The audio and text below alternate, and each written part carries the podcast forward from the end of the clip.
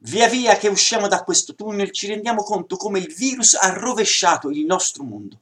Prima il nord Italia era la zona dell'eccellenza, dell'efficienza, ora è diventata con l'epidemia il sud. Il, le regioni del sud sono state virtuose. Prima se volevi offendere qualcuno gli dicevi terrone, oggi basta dirgli lombardo e scatta subito la rissa. Ci sono delle regioni che sono state magnifiche, la Basilicata, il Molise. La Basilicata sembra la Svizzera, il Molise sembra Liechtenstein. Quando riapriranno le frontiere, milioni di imprenditori con i soldi in mano andranno tutti a Campobasso.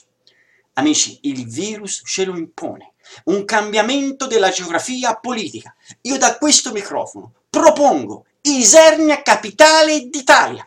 E dirò di più, basta con i film in romanesco, non ce ne può più.